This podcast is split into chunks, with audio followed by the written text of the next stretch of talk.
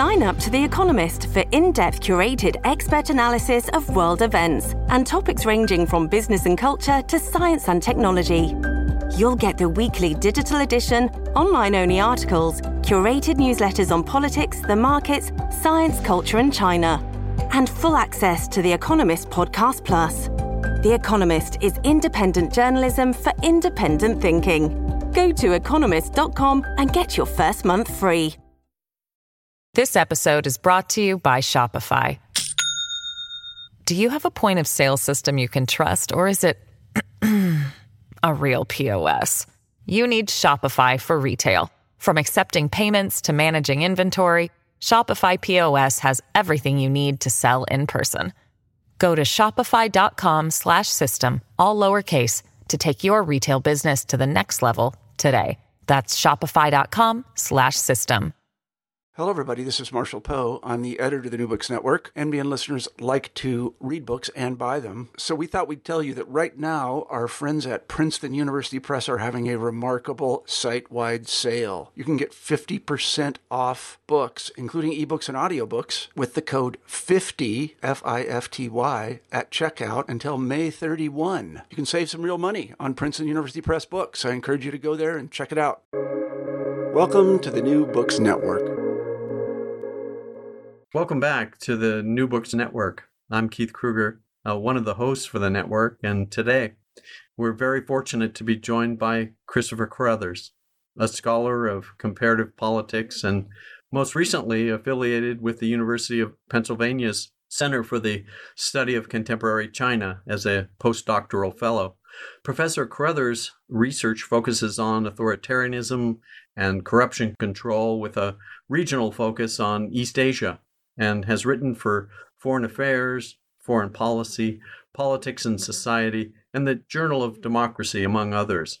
His first book, Corruption Control in Authoritarian Regimes Lessons from East Asia, uh, Cambridge University Press, is about why some autocrats are motivated to curb corruption and why their efforts succeed or fail, and what the political consequences of such efforts are, uh, which is why this 2019 Harvard graduate in government has joined us today. Professor Carothers, Chris, thanks for taking the time to talk with us today. Thank you so much, Keith. I really appreciate being invited. Uh, this is your first book. Uh, congratulations, and and can you tell us you. uh, about the genesis of the the project? Uh, you mentioned uh, that this is a revised version of your PhD dissertation. Can you tell us some of the backstory there and how you came to focus on corruption and authoritarian regimes? Thank you. Yes, um, when I was doing my PhD in in government, I uh, knew that I wanted to do something on China. I knew that I wanted to study a topic that uh, was very important in China, was very important to China's future as a polity, as a country. And at the time, looking around, I saw that the issue of corruption was critical, that Chinese officials and the Chinese state were, were deeply focused on the issue of corruption. And Xi Jinping had launched a massive anti corruption campaign. And it struck me that understanding uh, China's ability to control corruption would be a great way, a great lens into understanding China's future and its ability to control that future. And so I began looking at Xi Jinping's anti corruption campaign. And then, as we're trained to do in political science, I began to zoom out and think, what is this an example of? What is this a case of more generally? And so I thought, well, if we put this in a general context, this is a case of an authoritarian government trying to reform itself and trying to curb corruption. Well, are there other such cases? So I began to look around. I began to read the theoretical literature.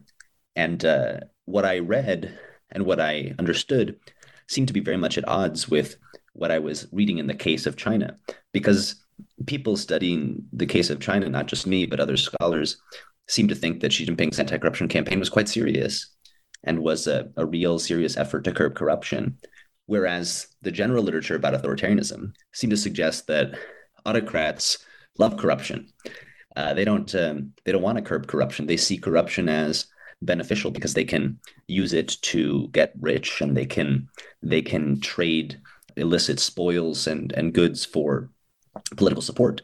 And so this kind of dissonance between what I was seeing and what uh, was supposed to be the case got me motivated to write this um, this large study, not just on Xi Jinping's anti-corruption campaign, but on authoritarianism and corruption more generally. So that's kind of how th- one thing led to another, and I, I, came to this topic. Thank you for sharing uh, some of the background. Uh, you're quite generous uh, in the acknowledgments uh, that open the book. Uh, can you share a bit about the importance and, and the influence of some of the scholars with whom you collaborated with? And to put you on the spot like that. There, there are many, I, I realize, uh, who you could talk about.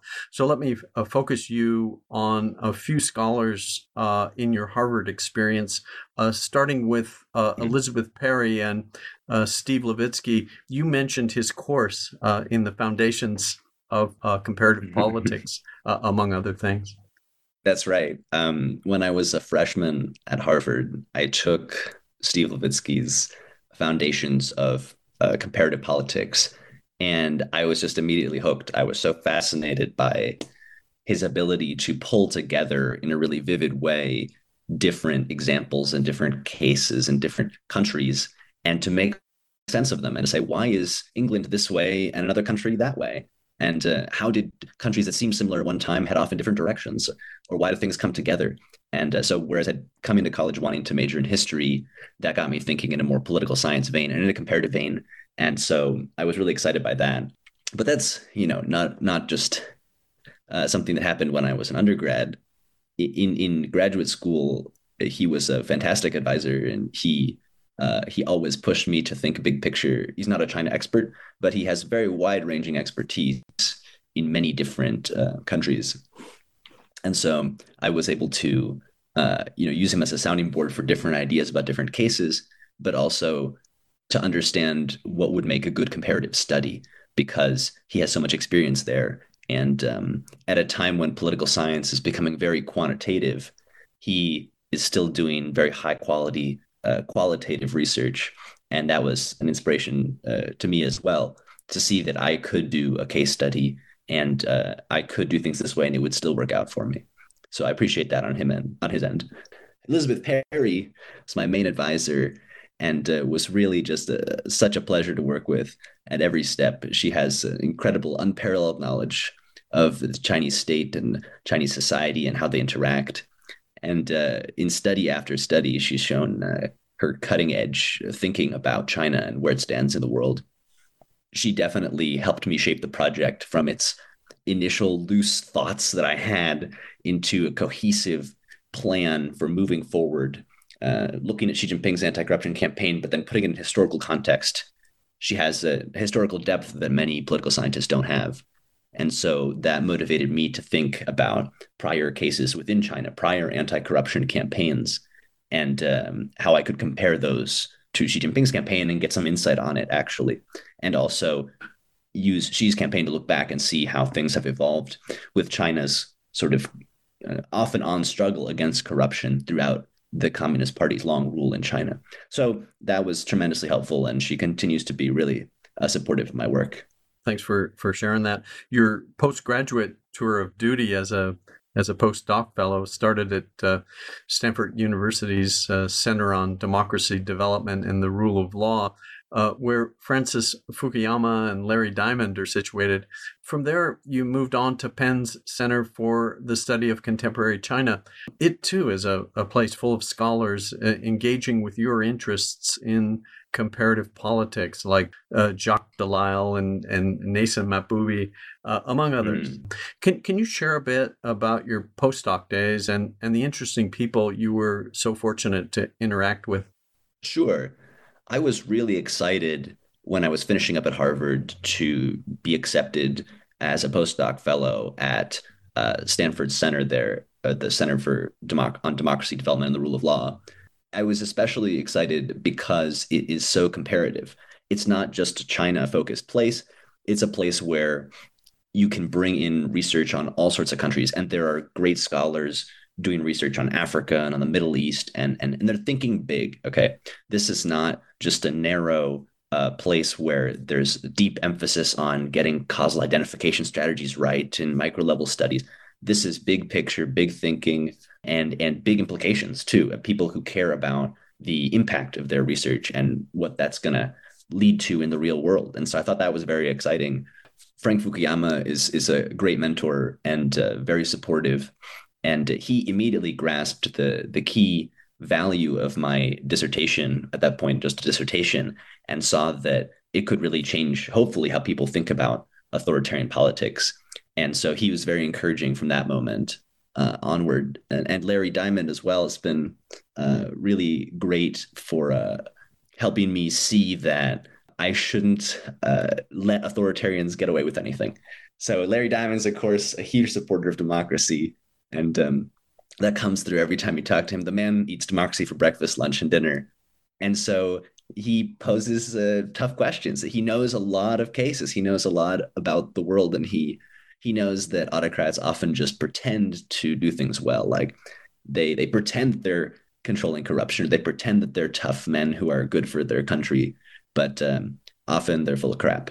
And so he uh, he pushed me to make my arguments clearer and stronger, and uh, uh, that was really really great. Uh, not not just that. I, mean, I also uh, learned a lot just by watching scholars like Fukuyama and Larry Diamond. So it was really valuable. I was really happy after that to go to UPenn. Uh, well, one last th- one last thing I'll say about Stanford is that I really appreciate them hosting my book talk and being able to bring together all these scholars to discuss my dissertation in progress as I turn it into a book. So I, I really appreciate that. But I was also really happy to go to UPenn because that was kind of a, a change that I needed at the time. It was uh, focused in on China as a center. It's a center for the study of contemporary China. And so that helped me to develop lots of projects that came out of the dissertation that were more China focused, that were just China focused. And I was able to uh, write a lot of pieces that drew on the, the knowledge that's there about um, how, how China is changing today, about how uh, Xi Jinping's anti corruption campaign has bigger implications for China than just corruption. The other things that it means to the country and the way that Xi Jinping has taken China in a different direction than past leaders. I learned a lot of that, and I think that's reflected in the most recent research that I've been doing. And I'm still there. Jacques Delisle's a fantastic head of the uh, the center there, and uh, and a really great boss to have, very supportive. Um, and so uh, I was really happy to be there, and and I'm still there. I'm still there uh, for the next uh, few months while I figure out where I'm going next on this academic journey. Nice. As a kind of segue uh, into your book, I, I wonder uh, if you would say a few words uh, about your role model, Thomas Carothers. Listeners who have been C SPAN viewers over the years may have seen your dad talking about democracy and foreign policy, as well as U.S. regional interests in the Middle East. You have a reference in your book to his uh, 2002 paper, uh, The End of the Transition Paradigm, in which he so respectfully and deftly dismantled the prevailing analytic model of democratic transition in the Journal of Democracy. It's inspiring um, to see a, a, democracy scholar son, born in 1989, of course, uh, in turn referencing some of his father's uh, influential work. Are you comfortable sharing the importance and presumably pressures of following a similar path with your father, who, as you wrote, has been my first and best line of defense against sloppy thinking? you know, I, I, am happy to share, Keith. I had no idea though that um, people read acknowledgments so carefully. So I have to I have to think about the things I write more in future. But um, but that's absolutely true. I mean, Thomas Carothers is not only a great scholar whose work I've cited a lot, but he's also also happens to be my father, and uh, I've always looked up to him when I was a little kid, I would sit next to my dad reading his newspaper and I would pretend to read the newspaper too, even though I couldn't read it because I thought that's what we were supposed to do. As I grew up with the interest in politics, very much uh, motivated by or informed by my dad's interest in politics, you know, I began to think internationally and I began to think about society and how it works. And my dad is, of course, a specialist on democracy, but uh, he in, sort of uh, pushed me to be interested in China and suggested that China was a really important country to understand in the future. That was way back in high school. And it proved 100% true. As soon as I started studying China, started studying Chinese, I was fascinated, I was hooked. And so I started thinking naturally about understanding authoritarianism and authoritarian regimes in a similarly comparative way to the way in which my father uh, has expertise in democracy and in democratic systems uh, in different countries.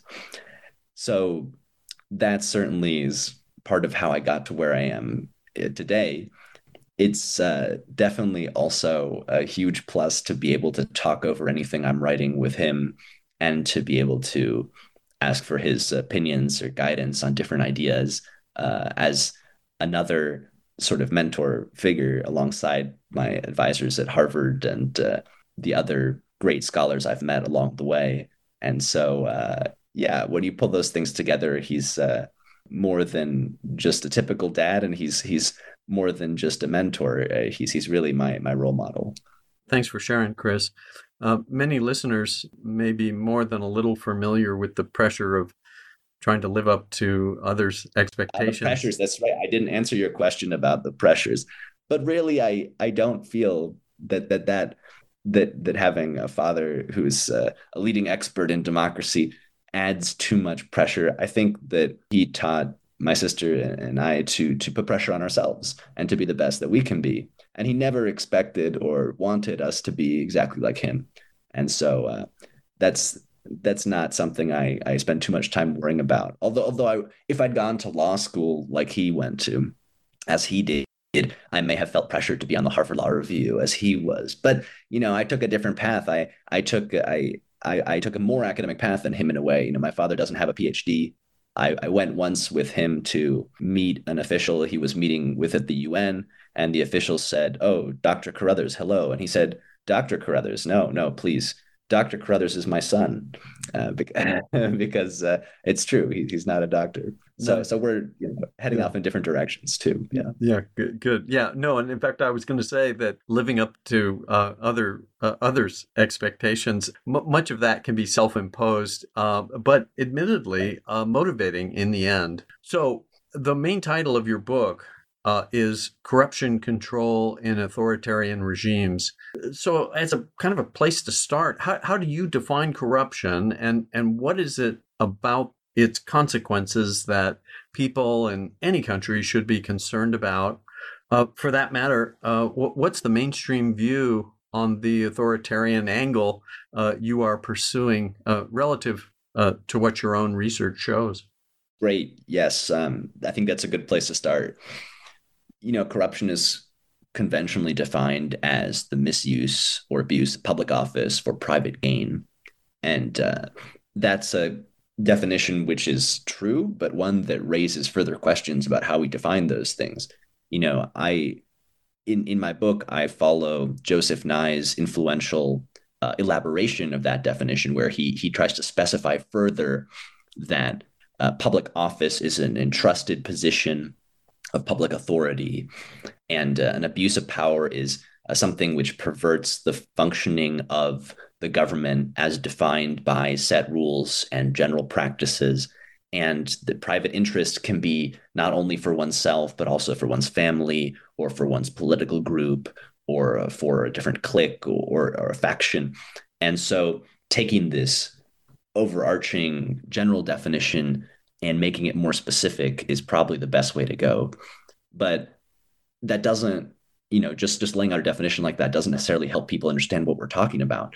And mostly what I'm talking about are the kinds of corruption that are acknowledged as corruption everywhere. We're talking bribery, embezzlement, uh, extortion, vote buying, and other forms of abuse that are, are not debated, are not uh, okay in some countries. They're, they're generally things acknowledged everywhere in, in all cultures to be to be wrong. Uh, and so that's that's how I sort of define corruption there. Of course, there there are many debated cases. Is this really corruption? Is that really corruption? But for such a big macro level study, you know, I can't get into those debates too much. What are the consequences of corruption? Well, corruption is well known to have a host of negative consequences. When it becomes widespread, corruption undermines how a government functions and uh, it can undermine everything from military preparedness to investment projects to infrastructure and that has consequences not just for how the government works, but also for the economy. Right? Corruption is well known to dramatically harm economies. Uh, it undermines economic growth.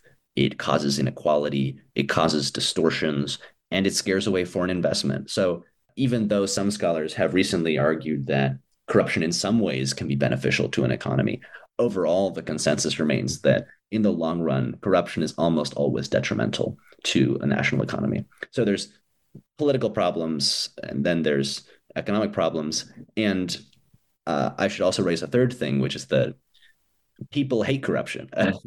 and so that brings all sorts of consequences, right? So even if corruption you know is isn't that economically dangerous if the people rise up in anger against it that can bring all sorts of political turmoil and the the people's anger at one case of high profile corruption can bring down a whole government and we've seen that historically and these negatives are true and they these consequences of corruption occur not just in democracies but also in authoritarian regimes uh, authoritarian regimes are not accountable to their people in the same way that democracies are but nor are they immune to the the detrimental effects of corruption on how the state functions and on the economy and on public opinion. and then you're, that kind of leads me to your the third part of your question, which was about conventional wisdom on corruption in authoritarian regimes. As I see it, there's a sort of two part conventional wisdom. And the first is that many scholars and observers believe that for authoritarian regimes, corruption is great the benefits of corruption are going to far outweigh the costs. So the dictator should engage in corruption, and um, the government should enjoy not being accountable to the people because it can enrich itself and also trade illicit spoils in return for loyalty. That kind of that kind of illicit exchange is at the heart of many authoritarian systems. Like if we look at Russia today under Putin, I mean, he he he rules very much by handing out goodies and favors to a small in group of of other elites, and they in turn support him. So that's one conventional wisdom is that you know corruption's good, and any anti-corruption you see is probably fake. It's probably just an autocrat uh, trying to purge his or her rivals and then pretending that they're corrupt in order to do that. And we, we do see many cases of that. So then the second part of the conventional wisdom is that, well, if you do want to curb corruption, uh, scholars on corruption will tell you that the key thing you need is strong democratic institutions, right? You want checks and balances. You want an independent judiciary. You want constraints on the executive and on power because that's how you disincentivize wrongdoing. And so that also makes it really unlikely that an authoritarian regime would be able to curb corruption because autocrats, of course, reject these constraints on power. So the conventional wisdom is that this really shouldn't happen very much, that Xi Jinping's campaign should be kind of fake and superficial, and it shouldn't help China to substantially curb corruption. And so that that's that's the conventional wisdom as I saw it going into this. Can can you share some examples of authoritarian anti-corruption campaigns and and where did you focus your efforts in the book? Did did you find that anti-corruption efforts by authoritarian regimes are generally successful or, or not so much? And and what are the common features um, you found uh, based on your study?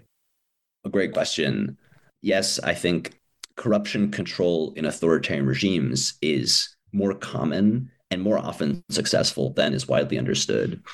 So I looked at the period after World War II and tried to assess authoritarian anti-corruption, especially in, in Asian cases, but but in general globally, from then to now. And I found maybe 10 cases where we can clearly say that anti-corruption was successful and had major consequences for an authoritarian regime strengthening and improving it. I would argue that xi jinping's anti-corruption campaign has been successful. Uh, i think that despite some limitations and uh, natural caveats it has substantially changed the nature of corruption in china and it has reduced the prevalence or incidence of corruption throughout the state. So, so that's that's a really big contemporary case that I would argue for.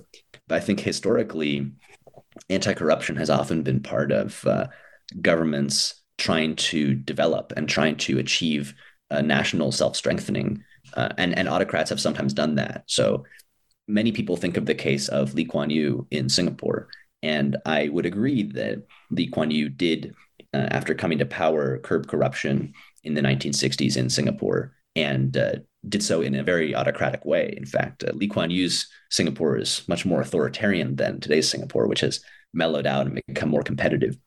A case that almost no one is talking about is uh, that of, of Taiwan, because uh, when Chiang Kai shek was defeated in the Chinese Civil War and fled to Taiwan, one of the main reasons he identified for his loss of China was that his regime had become so corrupt.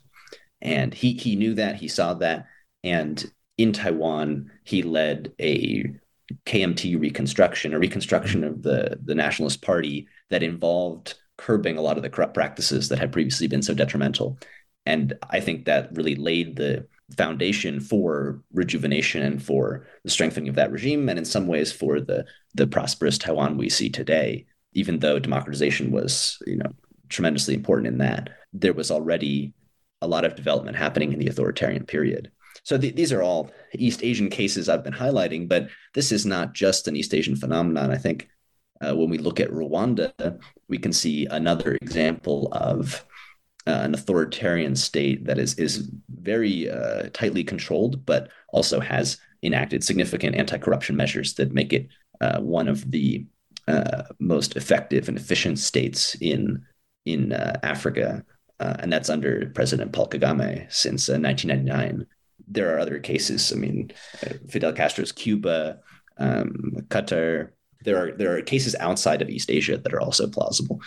But general lessons or uh, commonalities we can take away from these cases? Well, I would say that many of these cases are countries that had a very strong leader who had sufficient state capacity at his disposal and the motivation to curb corruption. So when, when there's a strong leader who can push forward with a sort of a campaign and can actually get the state to enforce that campaign, then corruption tends to be curbed. Um, but maybe I should break that down into a couple pieces. So l- let's first ask what's the motivation? So, why are some authoritarian regimes motivated to curb corruption? Uh, we might think that authoritarian regimes shouldn't be because they don't have the public pushing them to be. Uh, the public can't force autocrats to curb corruption. But what I see in many cases is that autocrats recognize the negatives I raised earlier that corruption bring and so they decide to curb corruption to strengthen the state because they see that strengthening the state is actually critical to their regime's survival. And that could be because uh, there's a foreign threat, and so we, they need to self strengthen, or it could be because there's a major domestic challenge that needs to be overcome through a stronger state. And so, in cases like that, uh, and that gets to a lot of the developmental states that were authoritarian in the, the 60s and 70s. Um, when there's a case like that, autocrats tend to be motivated to curb corruption, to clean house, even though they're not under public pressure to, or the public pressure doesn't affect them. So that's that's where the motivation often comes from. But that doesn't mean that autocrats will succeed. That's where the autocratic strength comes in. Mm-hmm. So because autocrats who have to cooperate with lots of other elites often have to make corrupt deals with those elites, and then they won't be able to uh, pressure elites to give up their corrupt lifestyles. But some autocrats rise above others and uh, become more powerful and are therefore able to impose corruption control on others. And I see that happening in a lot of cases, which is interesting because we would think that in, in democracies, corruption control is all about checking power and it's all about putting constraints on power. But in authoritarian regimes, you actually need unconstrained power. You need uh, an autocrat who is free to impose corruption control. So it turns out that anti-corruption in authoritarian regimes operates by a very different political logic than uh, anti-corruption in democracies. And that may be part of why people haven't identified it as such yet. They say oh but this guy's a corrupt uh, dictator. How could he be leading an anti-corruption effort? Well it's because those dictatorial powers may actually be helpful uh, may actually be helpful to allowing them to have the strength to impose corruption control.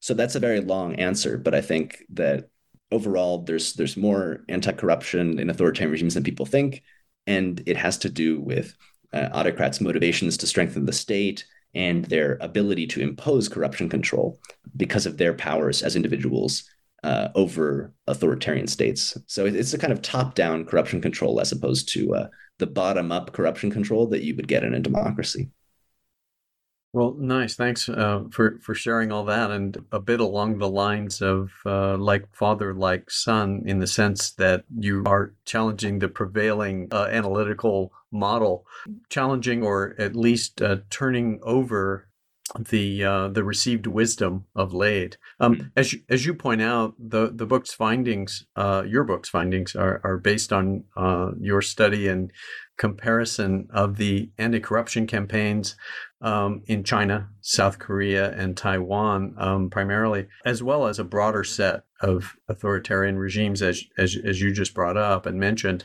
Why these particular cases for your research? And can you talk a bit about the challenges of your field work and uh, whether you could uh, replicate it today? Oh, that's a tough question. Uh, yes, uh, I did decide to focus on China, South Korea, and Taiwan because these states had a lot of similarities when looked at in a historical perspective over multiple decades. These authoritarian countries, of course, Taiwan and South Korea, later democratized, had a lot of similarities that helped in a political science methodological framework to isolate certain factors that may explain the variation in uh, anti corruption success or failure. So, uh, for example, some people argue that um, Confucian culture or East Asian culture has something unique about it that may impact corruption. But these states are all uh, Confucian influenced states with uh, Chinese influence and uh, general East Asian culture, and we still see a lot of variation. So, so that's how I sort of use different states to uh, control for things in a, in a qualitative and yet still empirical way. So it was it was useful to focus on these states and it was useful to also to have uh, states that had a lot of variation over time. So uh, we know that China has had a lot of different anti-corruption efforts over the decades, and some have been more successful than others under the Chinese Communist Party. And so that is also helpful to do uh, comparisons on. And, and that's also true of Taiwan and South Korea. It's also interesting to compare these states because China under the Communist Party is, of course, a communist authoritarian regime, whereas Taiwan under Chiang Kai shek and his son was an anti communist authoritarian regime. And in South Korea, we have a military authoritarian regime. And so there are those kinds of differences that cut across the different cleavages within the broad category of authoritarianism. And so that was also helpful. Uh, some people ask why I don't include other states like uh, Hong Kong or North Korea is right there. Um, but I think that uh, you know other other states that I tried to include and look at in the study uh, weren't as useful as main cases. Hong Kong is a very unusual case because people will raise it to point to effective anti-corruption, and it's true that Hong Kong did manage to curb corruption in the 1970s in a, in a really significant way. But Hong Kong was never an independent country. And so it was curbing anti corruption under British rule which really changes the dynamics there. It really makes it hard to compare with independent states and with an autocrat who has different kinds of incentives, uh, political and governance wise. And so, so, so I decided not to include Hong Kong. And then North Korea is very difficult to study because uh, it's very closed, and and we can't really have the same standards of evidence when we look at North Korea.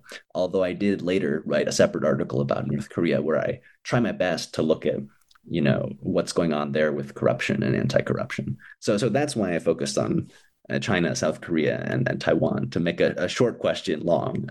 With regard to the People's Republic of China, what are your main arguments in the book, and um, how did how did you describe the motivations of Xi's signature anti-corruption campaign? My main arguments are uh, first that Xi's campaign has been successful, which is an argument against some people who write about China and and other uh, scholars of corruption and of authoritarianism who would doubt this kind of outcome. But then my second argument is more controversial. It's that Xi has succeeded through a decidedly authoritarian approach. And so I raised this idea of an authoritarian approach to corruption control that's very different to a democratic approach because it's so top down, mm. because it's so controlling, and because instead of drawing on the strength of the people to check power, it relies on the motivation of, of an autocrat to impose control from above. And so that's kind of confusing to some people because if we assume that cor- corruption control goes with good governance and with democracy, then it's confusing that China has been moving in a more autocratic direction under Xi Jinping, and that at the same time, it may be getting a better handle on corruption. And so that might have some worrying implications for where China is headed and, and forward looking dimension. But you know, I also do significant work on the historical cases of, of anti-corruption in China. So I look at the um, the three antis, five antis campaign in the early Mao era, and I show how while it was a short campaign in the 1950s after the Communist Party took power, it really was uh, successful at reshaping China and at helping the Communist Party to establish itself and to change from being a guerrilla fighting force to a ruling party that builds bureaucracy, that manages the economics and the politics of China's complex urban centers, and that controls the corruption in those urban centers that have become totally rampant under the Nationalist Party rule. And so that is like a big turning point that I see in the early 1950s. And then I also give various other arguments about uh, different anti corruption over, over different decades later on. This episode is brought to you by Shopify. Do you have a point of sale system you can trust, or is it a real POS? You need Shopify for retail. From accepting payments to managing inventory, Shopify POS has everything you need to sell in person. Go to shopify.com slash system, all lowercase to take your retail business to the next level today. That's shopify.com slash system. Yeah, no, it's an interesting part of the book, as is your uh, case study of uh, South Korea. You've got some um, some good stuff uh, going on there. You, you make a point regarding uh, the worldwide corruption perceptions index uh, in terms mm. of the success or, or the success of the anti-corruption campaign. Hey, why do you feel um, such a measure is not really appropriate for your study, and and what do you feel are, are more appropriate questions to frame uh, a more valid evaluation? Mm, yes, the the study of corruption has been dominated for many years by anti-corruption indices. They're just so darn convenient because Transparency International's uh, Corruption Perceptions Index uh, begins in the mid 1990s and it covers every country in the world. Then it gives you this helpful number. It says, How corrupt is uh, Sierra Leone? 5.6. How corrupt is it this year? 7.5. No problem. And so it's uh, it's very useful for a, a, big quantitative study. But um, you know, I think there are there are real problems with using uh, perceptions as a proxy for real corruption. And there are also things about the, my study in particular that make the corruption perceptions index not very useful. So if I start with the general issues, uh, and the, these are not just uh, uh, my ideas, I think a lot of scholars take issue with these corruption perception indices. People have shown that there's a, a, great deal of bias in who is interviewed and who is surveyed to sort of pull together these measures and that that really affects how a country is seen. So if mostly western businessmen and women are interviewed about the corruption in a developing country then really what that index is capturing is how corruption in a country is affecting a certain group of foreign investors or or people doing business in the country. And, and so it, it's not necessarily capturing how corruption may operate in that country domestically which may be much more important to say the people living in that country.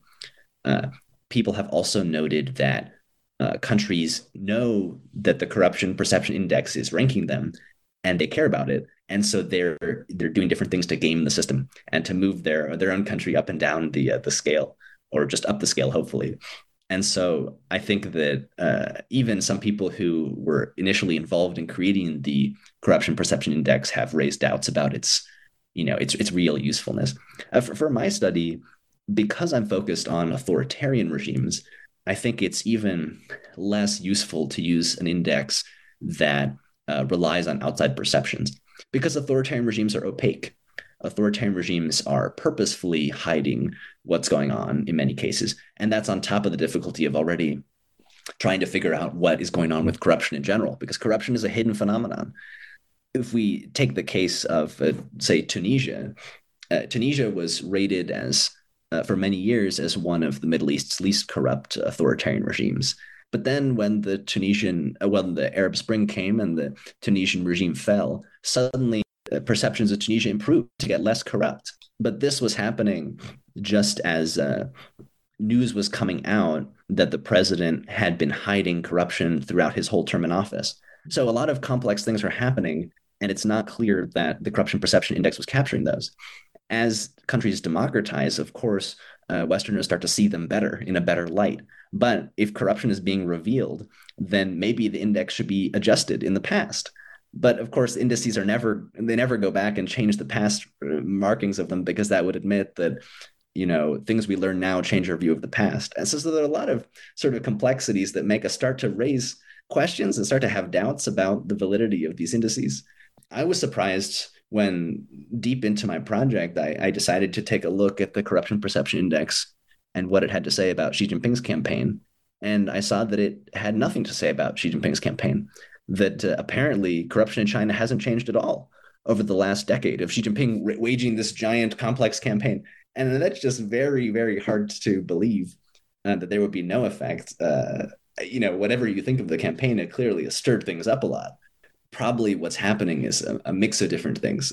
On the one hand xi jinping's campaign may be doing something positive to curb corruption but uh, outside observers may be seeing that he's becoming more autocratic and so may conflate his authoritarianism with corruption uh, it's also possible that Xi's campaign has had different effects on China's uh, international trade and and the ability of foreign investors to to invest in China and the domestic situation. So that's also worth keeping in mind. China is a huge country in and of itself, and how it trades with the world is governed by politics, not just economics. And so it may be very different than what's going on within China.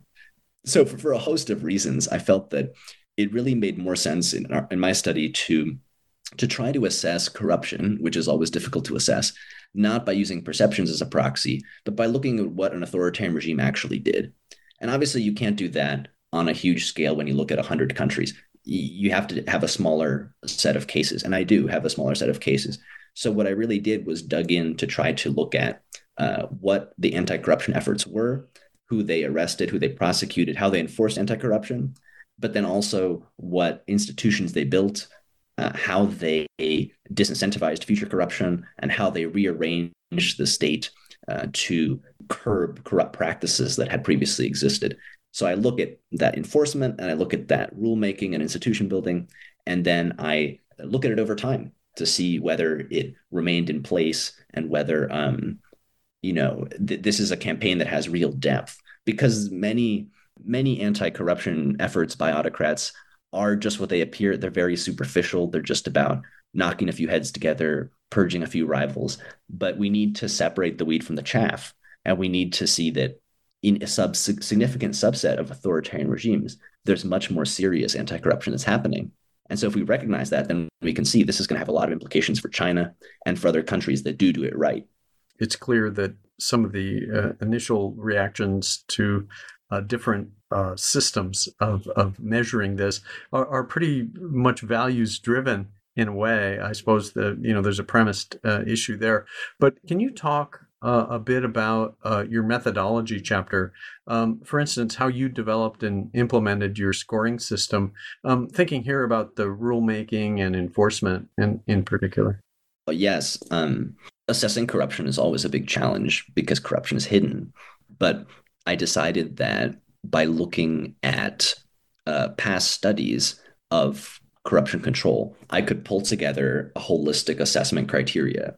And so, by looking at past studies that have identified different aspects of corruption control, uh, such as oh, the, the importance of anti corruption agencies or the importance of anti corruption laws, then I could create a sort of holistic assessment strategy that uh, was still viable given the evidence that we do have about authoritarian politics and what happens in an authoritarian country, and that I would be able to apply across different cases, including cases as different as China in the 1950s and China today.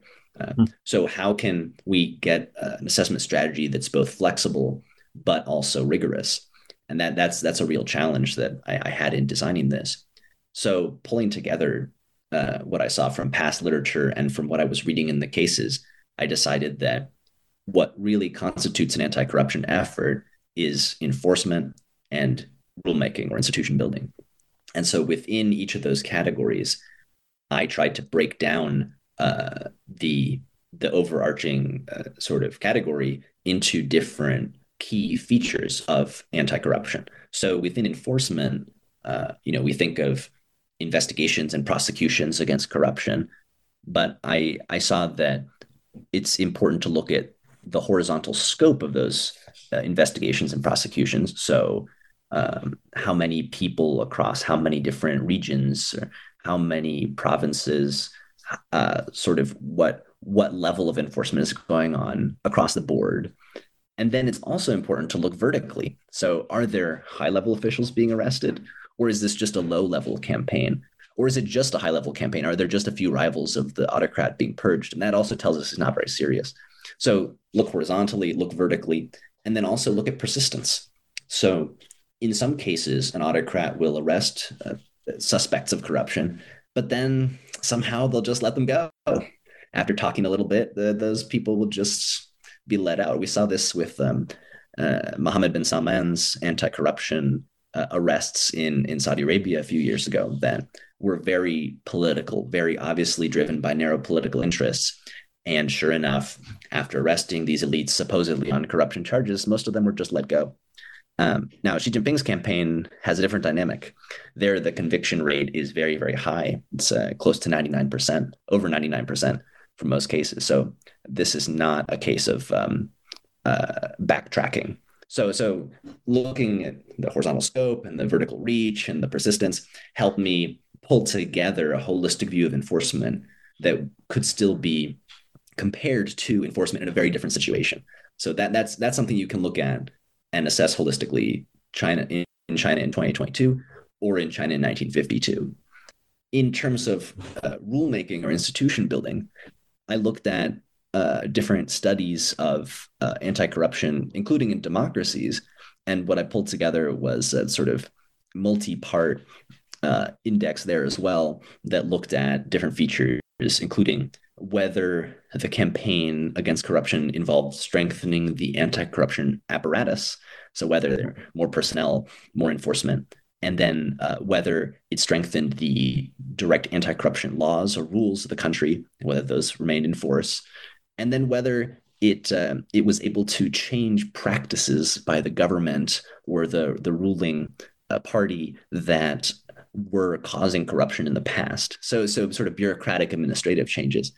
And then I also highlighted that, you know, often elites live in their own worlds and sort of high ranking officials have different rules that govern them. And so I, I posited that a really successful anti corruption effort would change the rules not just for ordinary officials and bureaucrats and people working in the government, but also for elites. And so, so looking at these different factors, I pulled together this kind of holistic way of assessing anti corruption effort that I applied to different cases throughout my study, finding some autocrats to be successful and others to be unsuccessful at, at curbing corruption, and then looking at the political and economic consequences of that, which were often quite large. Um, nice, and I, I think you lay that out nicely uh, in in chapter two, where you talk about the theory first, and then you work your way into uh, the methodology. There, uh, you, you probably already touched a, a, a bit uh, on this already, but can can you explain a little more about some of the successful methods at work in China's authoritarian approach? Yes, I did posit that authoritarian corruption control uses different methods. It uses uh, top-down and centralized methods that are at odds with what we typically think of as democratic best practices, which involve constraining power and uh, checking uh, discretion. I think that if we take Xi Jinping's campaign as an example, there are really three parts of a sort of three three parts of a successful method for for curbing corruption in an authoritarian way. And the first uh, that I see across many cases is power centralization. So in the case of Xi Jinping's anti-corruption campaign, power was centralized in his hands. So the campaign is all about his instructions and his vision for curbing corruption, and is is prosecuted. The campaign is prosecuted by institutions that are directly loyal to him, and so that's that's directly opposite of the kinds of checks and balances we might expect to see that would be good for curbing corruption. So the, the top-down control that I see comes nat flows naturally from the centralization of power. It's the exertion of power downward and the non-acceptance of checks from below. So that means not letting the public have their say about anti-corruption. Uh, we see that throughout Xi's campaign, uh, and it means not letting local officials get in the way of anti-corruption. A big problem of anti-corruption is that local officials will hide their own corruption, or they'll hide the corruption of their subordinates so they don't look bad. But the way Xi's campaign is organized, the institutions that he's empowered, such as inspection teams and uh, discipline inspection teams, they have the power to sort of penetrate into local areas and investigate corruption without the approval of local party bosses. And that's very much on purpose because that prevents uh, bureaucratic foot dragging and it prevents uh, local protectionism. The very negative side of this is that it also prevents the public from speaking up and saying that they want anti-corruption to be done in a particular way. And there certainly are those voices in China. It's just that the Xi administration doesn't want to hear them, or it only wants to hear them in very narrow ways. It doesn't want anyone to take control of the campaign except itself. So the campaign is centralized and top down in that way. The, the third feature that I see uh, in Xi's campaign and, and also in, in, many others uh, pr- prosecuted successfully by autocrats is the use of censorship and propaganda. And uh, those sound like uh, things that happen all the time in autocracies, but they really are important to anti corruption campaigns because they help to shape the narrative. They shape the narrative about the campaign to strengthen it, to make it seem inevitable, right? There's been in China a, a real concerted effort to in state media to portray Xi's campaign as as powerful, as righteous, as inevitable. So, so if you're an official uh, trying to engage in in corruption or taking bribes, you should be very scared because you will never get away with it. That's the message, and uh, that message is is done through the censoring of of uh, some voices and the promotion of others, and it's also done through the production of anti-corruption television through some popular shows like In the Name of the People uh, that sort of dramatize the anti-corruption campaign and show that it's working. Uh, so, so there's been a whole a whole society uh, level effort by the, the state and its uh, its propaganda to, to push this campaign and to make sure it's successful. So, so with this kind of uh, overall top-down approach, the Xi administration has been successful in curbing corruption. But I want to I want to just caveat this and say that this in no way is an argument by me that authoritarian regimes do things better. Okay, this is not that argument. Okay, I I know that most autocrats are not steady-handed reformers, and, and even those that are, they are subverting the will of their people and doing things their way uh, in order to achieve their goals, even if those goals are sometimes something positive like curbing corruption. Um, nor do I think this anti-corruption technique is better than how democracies curb corruption. I think that in the really long run, the richest, most effective anti-corruption strategy is still empowering people to to combat corruption. Uh, and so, this is what I'm saying is that authoritarian regimes have this capability to do this, to do this much, and we shouldn't assume that they're all weak and that they're going to fall apart because they're so corrupt. But they they can identify corruption as a problem and they can fight it, and so we need to recognize that because it's an important phenomenon. Sure. You know, the the idea that that there is no deliberative element really is a weak uh, link in the in the whole edifice there. Uh, how Maoist do you do you feel the anti-corruption campaign uh, really is, um, and and any broader implications that that may have? Oh, that's that's a good question, and one that many people are asking about Xi Jinping because I think ever since Xi Jinping took power, he has been uh, intimating that he is a Mao supporter or that he believes the party has strayed too far from Mao. Uh, and and many things he said and things he's done uh, remind people of of Mao. And so naturally, we have to ask if his campaign is also a Maoist campaign. I looked into that, and because I look at anti-corruption campaigns in the Mao era, I'm able to to assess that. I would say that overall, Xi Jinping's campaign has Maoist features, but like with other parts of his governance, he really changes them and adapts them to a very different national situation today. Um, let me give you three examples of things that the Xi administration has changed. So, one, in the Mao era, Mao was a really strong believer in the people rising up and in mass mobilization that uh, would involve people, ordinary people, uh, criticizing local officials and taking over the, the powers of local officials to make radical change. Xi Jinping does not believe in that. Xi Jinping may talk the red talk, but he does not, not walk the red walk. Um, Xi's campaign is very controlled, is very top down. And he does not want the kind of chaos that occurred during the Cultural Revolution. So when people say, "Oh, this is a second cultural revolution," I, I totally disagree. This this is a very controlled campaign uh, in a lot of ways. So that that's one thing. A second thing is that that Mao hated experts. That Mao did not believe in the power of expertise. He believed that ideological uh, virtue and zeal could overcome expertise and was better for the country. But Xi Jinping's campaign doesn't show that at all. When the Xi administration sends inspection teams to inspect some city uh, to see if there's corruption going on, they send experts. They send people who have decades of experience um, in investigative work and who have relevant uh, expertise in financial auditing and in other technical skills that are important and, and, and frankly critical to understanding the complexities of what's going on in China today. China has become a lot more complicated, uh, not just politically, uh, not just economically richer, but also politically more complicated and technically more complicated than it, it was in the past. And so I, can't see how a Mao style campaign would work in that sense.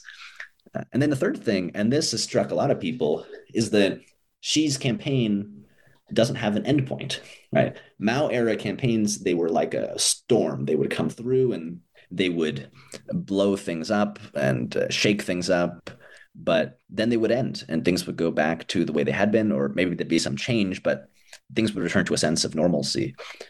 But Xi Jinping's campaign is different. So it's already lasted much longer than many people thought possible. And it seems that what Xi has been saying is correct that he's trying to establish a sense of normalcy, a new normal, a xinchangtai, uh, uh, of and what is the new normal? It, it's it's of high pressure uh, anti-corruption, uh, not in a campaign way, in, but in a constant sort of enforcement mechanism. So so so maybe Xi, Jinping's campaign, which I've been referring to as a campaign, uh, started out as a campaign, but ultimately will end up as a new normal and as just part of how China functions for, for many years to come, especially if Xi Jinping remains in power. Um, your your book is by no means all about China, and as your subtitle makes clear, and you've talked about this um, already. Um, the subtitle, though, uh, Lessons from East Asia. Can you give listeners a, a, a, little more thumbnail sketch, I guess, of, of your nine main cases and, and their importance to your study? Because it is pretty uh, broad. I mean, you've got a lot going on uh, in your book. Thank you. Yes, at, at different points in me writing this book, very, very smart, well-meaning scholars took me aside and said, "Chris, this is too ambitious.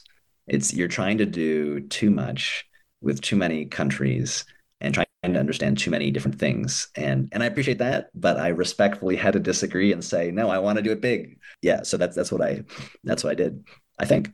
So yes, um, to sketch the nine cases, these are anti-corruption efforts, both successful and unsuccessful level that were major and took place in China, South Korea, and Taiwan. And I, I have these nine cases because after having selected China, South Korea, and Taiwan for the study, these are all the cases that meet my specific criteria for what is an anti corruption campaign in these authoritarian regimes. So that's how I sort of selected them. So the cases are in China, uh, the three antis, five antis campaign in the 1950s, the four cleans campaign in the 1960s, the post 1989 anti corruption crackdown uh, and Xi Jinping's anti corruption campaign. Now, scholars of China listening to that list may say, wait a minute, but those aren't anti corruption campaigns. Those campaigns had all sorts of other features and were about other things.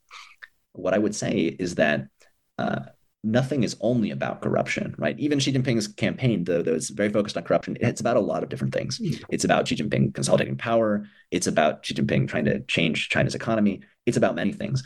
But what makes these anti-corruption campaigns is that they had a large component of investigating and prosecuting officials for corruption or for economic crimes that are considered corruption. So I just wanted to, to put that on the table there. Uh, so the, cases in Taiwan are uh, Chiang Kai shek's uh, KMT reconstruction in the 1950s, and then Chiang Ching-kuo's uh, governmental rejuvenation in uh, sort of 1969, 1972, which is when he took power. Um, and those two are both uh, very successful uh, anti corruption efforts that, that, built one on the other that left Taiwan in a very positive place before it transitioned to democracy economically, if not if not politically. Um, in South Korea, the picture is more mixed because there isn't just one authoritarian regime there. There are really two. Um, I look at the military period in general, but that involves first the government of Park Chung-hee and then the government of Chun Doo-hwan. So under Park Chung-hee, I look at two anti-corruption efforts. First, his post-coup crackdown in 1961, which he promised to do as soon as he took power, and sure enough, he tried to uh, punish some corrupt officials. But ultimately, that campaign was not very successful, and for various reasons, I argue he was forced to to scale back his anti-corruption efforts there. But I argue he was more successful in the 1970s. His general administrative reform, as it was called, the Suixin, uh, which involved curbing bureaucratic corruption. And it, it's interesting that you know Park Park Chung Hee's rule can really be divided into two parts, and the second part in the 1970s was much more autocratic and dictatorial than the first half, even though they were both generally authoritarian. And that is the period that was more successful at curbing corruption. So it's not always that, you know, greater democracy leads to better corruption control. And interesting parts that you talk about there with uh, uh, the constitutional changes. The Yushin Constitution in 1972 marks a big turning point in the regime. It really takes South Korea from what is known as a competitive authoritarian regime uh, to what's known as a fully authoritarian regime. So it's a regime without any quasi democratic characteristics. It's really 0% democracy, is, is what really was happening there.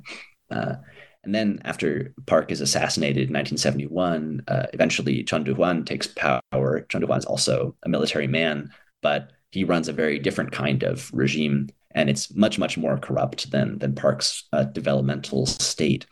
And uh, Chun Doo-hwan does promise a purification of the the country, including its corruption, and he arrests a whole bunch of people, but he does very little institution building to back that up. And so there we have a case of very unsuccessful anti-corruption effort that's uh, frankly in line with the conventional wisdom that autocrats don't have the incentives or the ability to, to curb corruption.